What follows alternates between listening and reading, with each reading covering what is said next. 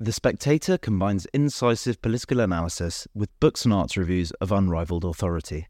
Subscribe today for just £12 and receive a 12 week subscription in print and online, and get a £20 Amazon gift voucher absolutely free. Go to spectator.co.uk slash summer.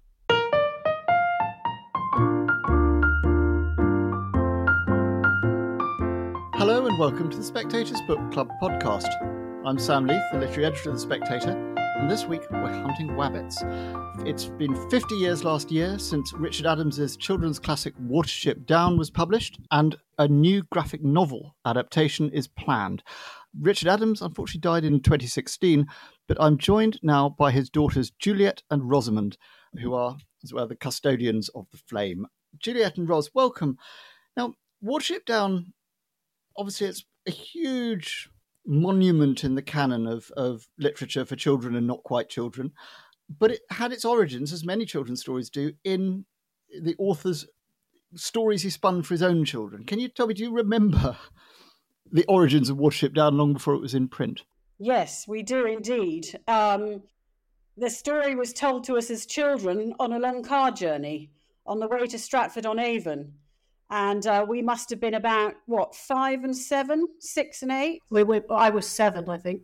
Yeah, yeah. So we were quite little. Our father used to take us every year to Stratford to see Shakespeare, and um, it was a long car journey in those days. There were no motorways, so driving from London to Stratford was quite a long trip.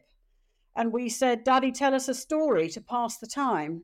So he did, and um, that was how Watership Down started. He told us the story, somewhat different from the book, it has to be said, whilst we were driving along to Stratford.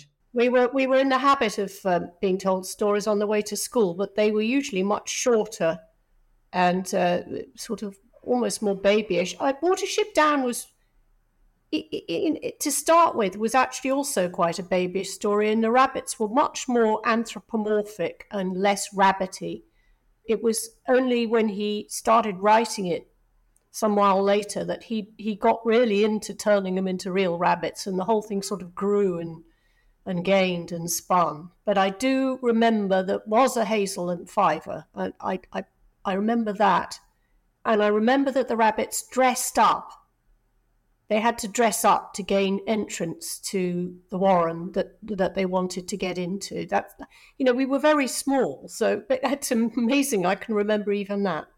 But uh, the the rabbit law was that you had to offer hospitality to strangers, and so they had to look like real strangers in order to gain entrance.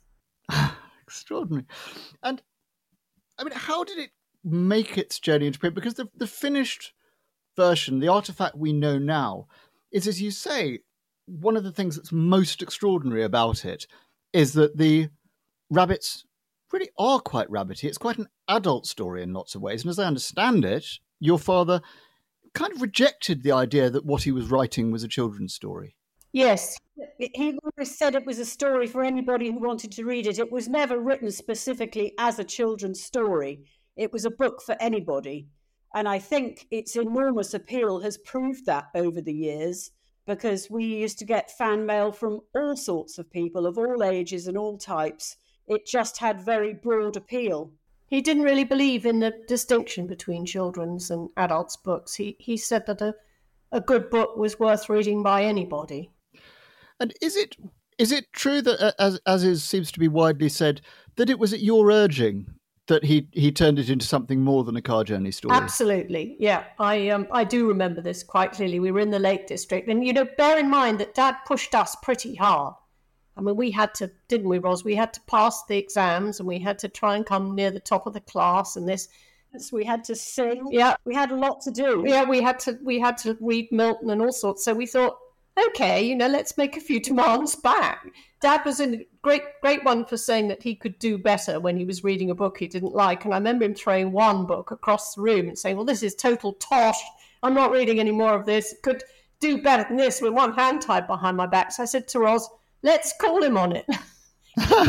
Let let's make him let's make him actually do some writing for a change. And so we nagged and bullied, and in the end, we went off and bought some very cheap paper in Ulverston Market, where we happened to be on holiday, and said, you know, look, we've spent our pocket money on the paper. Now get on and write.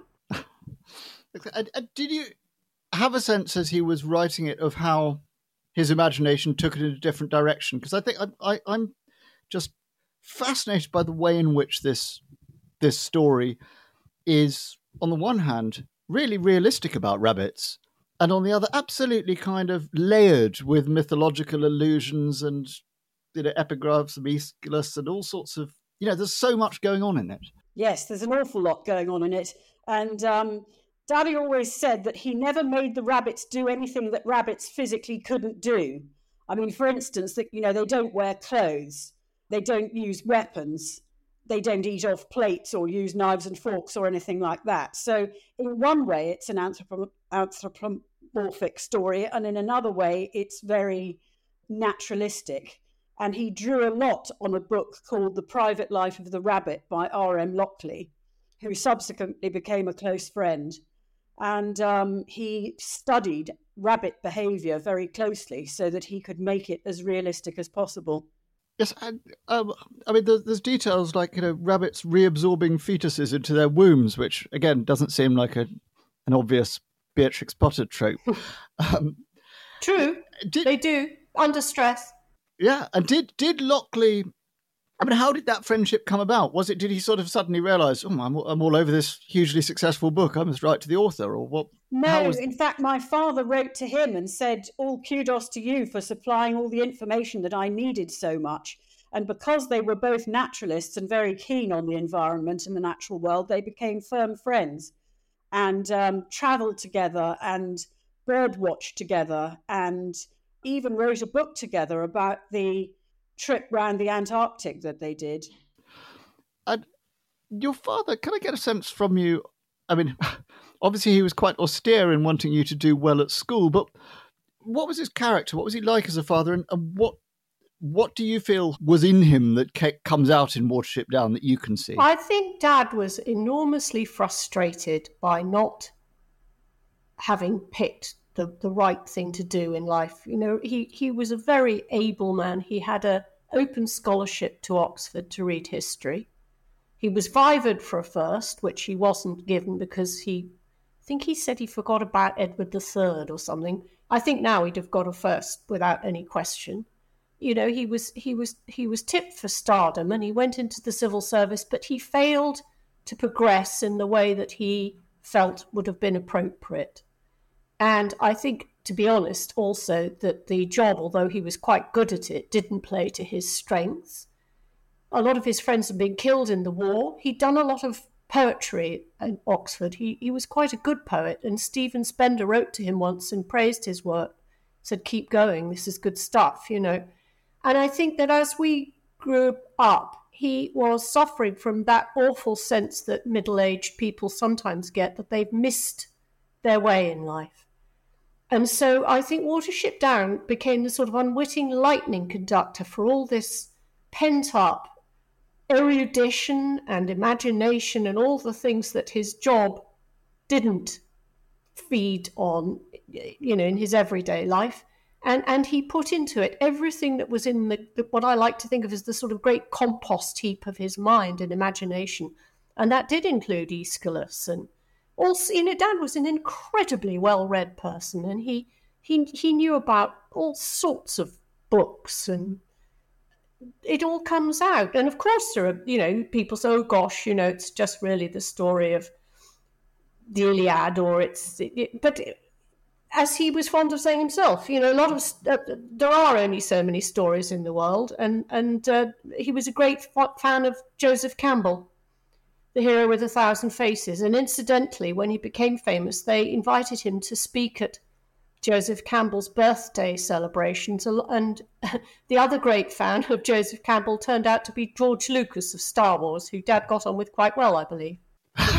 Extraordinary. Imagine the conversation between them. Did he actually? Did he get? Did he get on with his, Lucas? I, I, I don't know more than that. And I'd be fabricating if I pretended I did know. But perhaps George Lucas will tell us one day. And I mean, you mentioned his experience in the war. I mean, you know, one of the striking aspects of Watership Down is that they really do behave, you know, with their patrols and their infiltration and their mounting of defences like soldiers, these rabbits. You know, what did he go through in the war, and how did that feed into Watership Down? Um, I think he went through quite a lot in the war. He had many varied placements in many different places. Um, he was in Northern Ireland, he was in Palestine, he was in Copenhagen, he was in Holland. Um, and I think he had many different experiences, and a lot of them played into the book. He saw quite brutal things, which are all told about in his autobiography, The Day Gone By. And I think it did affect him quite substantially. Although, as children, he never really spoke much about what he saw in the war and what he did. He did used to tell us about sort of domestic situations, but he never really spoke about the actual experiences, although he did say he never fired a gun in anger. So I don't know about that, but um, yes, I, I think the war did influence him very greatly. I think he was very struck by the idea. I, have got a little diary he wrote when he was a very young man, um, about 19. And he was quite shocked at the outbreak of war at the thought that his country could put them all into uniform and send them off to be killed, and that was perfectly legitimate and just part of the furniture. And I, I think it, it, it's probably an idea that a lot of young people now would also find very hard to get their heads around. You can be put into a uniform, picked up from whatever you're doing, sent off to try and blow people's heads off and potentially get your head blown off. Well, that's shocking, isn't it? No wonder he you know, highly strung, highly imaginative person on the brink of of, of, of his uh, time at Oxford, and bang, suddenly Hitler invades, and that's that. Do you think um, General Woundwort, the the the novel's principal antagonist, you know, who runs a, a pretty fascistic rabbit warren, um, do do you think he was directly sort of analogous to Hitler, or do you do you see that as an underreading of the book? You can put any dictator in there you like. Kim Jong Un, Putin, Stalin, Hitler, all the creeps and monsters we seem to have reaccumulated now. It's it's about totalitarianism, fascism. But he does give Woundwort a backstory. I know uh, one of the things amazing. It seems to me kind of ex- extraordinary about the book because he's so true to rabbits. This kind of grizzled monster is, we learn, three years old. He's a rabbit. what do you want him to be, 80? I mean, it doesn't matter really, does it? But at the end of the day, we're all dead. And uh, some people don't seem to mind going to their graves having been responsible for the death of tens, hundreds, millions. Strange, isn't it? Do you, do you think the mythological overlay of it? I mean, what you know, he gives his rabbits a whole mythos, a sort of set of stories, and you know about about the sort of trickster rabbit and the you know the black rabbit. I mean, what do you think he was doing there? Did he ever talk about how he saw the architecture of the book and the sort of moral core of it? No, he never really discussed it in those terms. But I think that he was making the rabbit society as complex and interesting as he possibly could. I mean, the stories of El-ahrairah which in my view are absolutely integral to the book, the publishers didn't like them to start with. And that was one of the reasons they turned it down. They said it was far too complex and that the stories were a distraction from the main thrust of the book, the main storyline. And, you know, they might think about publishing it if he took out El-ahrairah, but in my view and in many people's view, El-ahrairah is absolutely pivotal to the whole thing. And the story of the Black, Black Rabbit of Inlé and how, how El-ahrairah goes down there to save his people, I think is one of the most brilliant pieces of writing he ever did. Dad was fascinated by the nature of religion and how religions came into being. In one of his other books, Shardik, is sort of addresses that, not directly, but it, that's what it's really about. It, how do we come up with these great myths? What is it about them that invests us with hope? And, you know, what is the nature of the power in there? And why do all societies and all peoples need something to comfort them along this human path? And I think El-ahrairah is, a, is a actually extraordinary attempt to sort of make sense of life and death and give the poor rabbits something to look to when they're in trouble. It, it, it, we had endless difficulty because filmmakers always want to make the black rabbit a sort of synonym for death. And, you know, at the end, along comes the black rabbit to take Hazel. Well, no, you see, it's much cleverer than that because El-ahrairah is the the sort of the, the, the yin of the black rabbit yang or whatever. You know, he's, he's the equal and opposite. And the, the, the thing that comes to take Hazel at the end of the book is El-ahrairah And that's terribly important because it's much more hopeful and gives gives you a, a, more comfort when Hazel dies. So I'm glad to say that in the graphic novel you will find that uh, although it's never made absolutely explicit, Joe has done a splendid job of having El-ahrairah come to take Hazel to join his Owsla. And that's the way we like it, isn't it, Ros? Absolutely. And it's very clear in the book. He recognizes El-ahrairah by the fact that he has starlight ears. And those ears were given to him when his own ears were torn off. And uh, Frith gave him back his ears and put a, a little bit of starlight in them so that everybody would know who he was. And that's quite clear at the end of the book. And I think it's a very moving section. It's a beautiful ending and perfectly fitting. Oh, it's impossible to read the ending of that book without dabbing at your eyes. uh, with this graphic novel adaptation, I mean, you know, it's a matter of public record that there was a lot of um, bad feeling after the, the now famous film. D- were you a bit once bitten, twice shy about about the rights? What gave you confidence this time round to, you know, license that adaptation?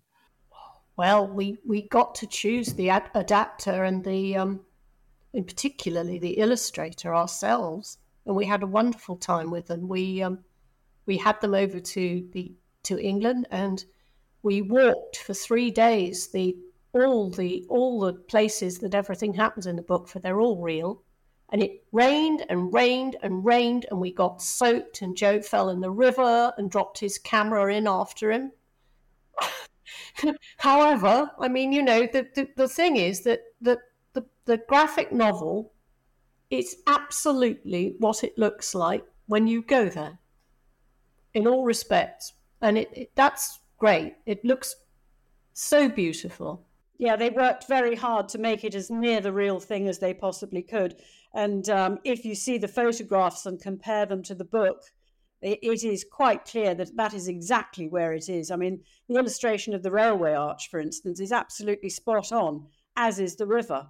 They really are lovely, lovely pictures. And what what was quite fun actually was that um, they'd never been to England before. They didn't. I don't think they knew quite what they were going to get, and I didn't want it to look like Ohio farmland because Joe is a countryman. I'm very he's got rabbits all over his own property, but he lives in Ohio, so we didn't want it to start looking wrong, you know. It is very sort of English in its setting, and your father was really careful, wasn't he, to be precise. The place where it's set, you know, Nuthanger Farm and all the areas around it, are sort of geographically very exact to originals, aren't they? Why did you do that rather than just, as it were, making it up out of whole cloth or whole turf? I think that part of the country where he was born and brought up, he was born at Wash Common just outside Newbury, which in those days was a lot more rural. But I think he was very, very fond of that area of the country and he wanted to write a story about it. He wanted to bring it to life and make it accessible to as many people as possible. He was very, very fond of the area. And I have to say, Watership Down itself is absolutely beautiful. You can walk along the ridge and look out over the view of the farmland below. It's absolutely wonderful English countryside, and uh, long may it continue to be so. Is it, is it is it kind of overrun with tourists and blue plaques now, or do, is it is it not so much a site of pilgrimage? No, it it isn't overrun with tourists and blue plaques. There is a tree up there planted in uh, memory of my father, and up on the very top where the warren was, there used to be a big beech tree which had Hazel and Fiver's names carved in the bark, but that unfortunately blew down in the great gale of 87. So, no, as you've said, he stuck to his guns when in including the mythological material and the story of El-ahrairah Did you I mean, when it did come to be published, and it did come to be a huge success, do you remember that? I mean, was that sort of life changing? Was it disconcerting? Was he sort of surprised that this extraordinarily strange, quite personal book found such a large audience? Yes, I mean, you have to remember it was a pretty slow burn. It came out in 72, and nothing much really happened for about a year. And then gradually we started getting these extraordinary press notices in the UK. It was very hard to get hold of the book because Rex Collings, who published it, was a one man band and he only published a very small number. Uh, I can't remember how many it was, Julie. How many was it? I can't remember, but you know, not enough. I mean, 1500 or. Well, people were saying, you know, we want to read this book, but we can't get hold of it. And so it, it although it was a, a sellout, it never really took off until it went to Puffin and was published in paperback because they produced an enormous number of copies. And suddenly the whole thing went stratospheric. Then, of course, it crossed the Atlantic and it, it became even more of a sensation. So, yes, it did change things dramatically after about a year and a half. By the time I was 14, the place had gone completely mad. and did, how, did you sort of, I mean, find the, the, the business of kind of growing up? I mean, a lot of the, the children of writers who who write for children or, or write books that are loved by children, so not to not to pigeonhole your father, often sort of slightly struggle with it. I'm thinking of you know Vivian Burnett didn't love Little Lord Fauntleroy as his life went on, and you know Alice Liddell was always the original to Alice. Did you know? Was it something that hung over you, or or a kind of? Well, we were, we were lucky, weren't we? Because we weren't in the book; it was dedicated to us, but it, we weren't we weren't in the book as children, and also, I mean, by the time it really took off, we were we were teenagers, and Ros was caught up in it slightly more than I was. I think it's fair to say, but I, I remember um, going off to Oxford and thinking, well, you know, let's leave him to it, sort of thing. Yes, it was it was tricky because by the time it really took off, all the press wanted us to be two little girls, and we weren't really two little girls. We were two bolshy teenagers. That's true. and holding pictures of cuddly bummies and you know, saying, Oh, daddy, we love you so much, and all that stuff, which was rather what they tried to do. And of course, we kicked back quite fiercely. I remember one guy went the other way and he posed us as nymphets in sort of um, Fleetwood Mac long dangly dresses and amongst toadstools looking like a couple of white witches. And my mother hated the picture so much she burned it. I, I, I, haven't seen it for years. It was I, we looked lovely, but it, we certainly weren't little girls in that picture. Was it, was your dad pleased by the success, or I mean, did he he think like, I'm vindicated, or was it like, oh God, now I'm the rabbit guy for the rest of my life? No, he was thrilled. He was thrilled. The first thing he did was quit the civil service. uh, he loved the limelight. It's fair to say he couldn't have been happier. He had a wonderful time. I mean, he travelled the world. Everywhere he went, people fell over themselves. He stayed in the most expensive hotels and rode, rode around in limousines to different television stations in the US. And I know he, he absolutely loved it. Who wouldn't? I mean, he expected he'd be sitting at a desk in the civil service for the rest of his life. And look what happened. He had a sort of rock. I mean, in those days, I don't know, it's all stopped now, but in those days, authors used to be sent out on promotional tours like like rock stars, and they got the Rolls Royce treatment was was he under tremendous pressure to publish more rabbit stories? I mean, he wrote an awful lot else, but it took a long time for him to get back to Watership Down, didn't it? Yes, yes. They were always pressurising him, and he was always saying, "No, Watership Down is a story. That's the end. There's no more. Hazel's dead." Spoiler alert. Um, but he did return to it. Was that just eventually enough people sort of put put their foot on his neck in the publishing world, or did he he sort of have a moment where he thought, you know what, I can return to this world? Mm, I don't know about that. Um, I would I would say he probably was somewhat pressurized into writing more stories. I don't really know. I was older when he wrote that, and I wasn't really in touch with it at the time. He was in his 80s by then. And actually, I'd say a good half of Tales from Watership Down, which is what he wrote, are further stories of El-ahrairah, which are rather good actually. Some of them are quite trippy almost. I think it's a nice addition, I must say, to, to, to the book. But he got round the, the problem that the story was complete by doing little little sort of prequel sequel stories and and extending the El-ahrairah repertoire. There's, I mean, there's a peculiar kind of wrinkle in the reception of it that some people have complained that, you know, the does don't get a fair look in here, which might be down to rabbits, down to than rather than down to your father. But how did that? I mean, did he did he feel uh, under siege about that, or you know, the idea it was anti-feminist? He he took that criticism and addressed it. He he, you know, the, the the original story, after all, is a story of really, it's a story about war and about males in a wartime situation under pressure. I think you've got to recognize, you know, he didn't like one to say that, but there's no question that this influenced his thinking very much. In Tales, Hyzenthlay becomes the chief rabbit.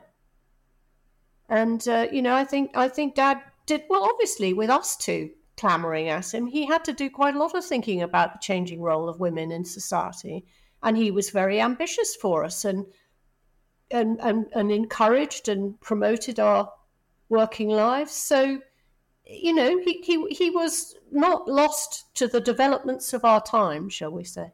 Do you think the the the sort of vast number of, if you like, the sort of mythos that's carried on from it, including, I guess, that film, has in any way occluded in the public eye what the original book is? I mean, do you feel sort of annoyance at that? No, I don't think so. Um, and it was very interesting on the 50th anniversary, the amount of publicity we got that was purely and simply about the book and what it meant to people. And people were still saying the same thing after 50 years. I loved this book as a child, it was part of my childhood. Um, my father read this to me when I was 12, and he's dead now, and I still remember him reading it to me people have incredibly fond memories of the book, and it obviously is very deeply rooted in many people's psyche, and I think deservedly so because it is an absolute classic. We had one letter when Dad died from somebody in America who said, I, I just thought I had to write on the death of your father to let you know how this book saved my sanity years ago when my parents got divorced. And it was such a beautiful letter. I, I you know, the, the book had been in the New York Times bestseller list for weeks and weeks and weeks and weeks on its own right. Do you do you have children yourselves? Do you do you did did your children appreciate Watership Down? I mean, do you think it's it's it lives in each generation that way? They've all read it, I think. Yeah, we're on to grandchildren now. Hopefully, they'll read it too. yeah, they're all a bit little at the moment, but um, I would expect them to read it. Yes, I mean it's not a a doddle to read, but it's one of those books you get as long as you you you dig it your way in in the first few chapters and, and keep going. It it grabs you. Yeah, certainly does. Did um, and I mean it's your father's own childhood because I in in a brief conversation we had ahead of this podcast, Juliet, you were saying which really snagged my attention. You thought that actually the countryside he was describing was a countryside that had to some extent vanished even by the time he was writing the book. Not so much the countryside, although God knows that's under pressure. I'm very concerned about the wildlife, the birds, the bugs. When I, I mean, even in my lifetime, never mind dad's, uh, I remember in the 60s, the soldier beetles all over the grasses in the high summer. They're the little orange guys who mate all over. They're in the book somewhere. There used to be hundreds of those. Now you're lucky if you see one or two. That, like some other things, they're hanging on. The hedgehogs are still good in the Isle of Man, but you know the plovers. Do you, do you remember Ros when we used to go and walk up the ridgeway up from the cottage? There was a field full of plovers. That they've gone. They're not there anymore. And you know, nobody seems to notice it, it, Nobody in this. Oh gosh, you know, we've got the house. The tree sparrows are in trouble now, or and then everyone goes, uh, and then they all sort of go back to their office, and, and nobody really seems to get what it means. It, it, it's so distressing. It's like we're destroying the Garden of Eden without really even looking up from our plastic bottles. Well, your father certainly was a sort. Of, I mean, I think you could say a sort of an environmentalist and a, and a, um, and someone interested in animal rights before those conquered the mainstream. Did you? I mean, he lived long enough, um, so you could probably tell me. Did he get a sense of vindication as these concerns started to come front and centre? I don't think it would have been a sense of vindication, but you have to remember my father was very old by the time he died, so he was somewhat out of touch by the end of his life. I think he would have been appalled now at the state that we're in, and I think he would have been very, very sad. He was very sad back at the top of his game with things like the harp seal hunt in Canada. He felt that was a terrible injustice to the animal world. And um, he also didn't like the fact that so many animals were farmed for fur. He thought that was very unfair and a terrible misuse of the animal kingdom. And he fought very strongly against these things. So I'm quite sure that he would have been very distressed by the state of the situation now and by the development that's going on around all of the country these days, and particularly at Newbury, where Sandleford Warren has been okayed now for building. So, where Watership Down actually begins will now go under a housing estate, and nothing can stop it because the government has put it through. And I think that's terribly sad and horribly prophetic in the book that that's what happened, and and now it's coming true.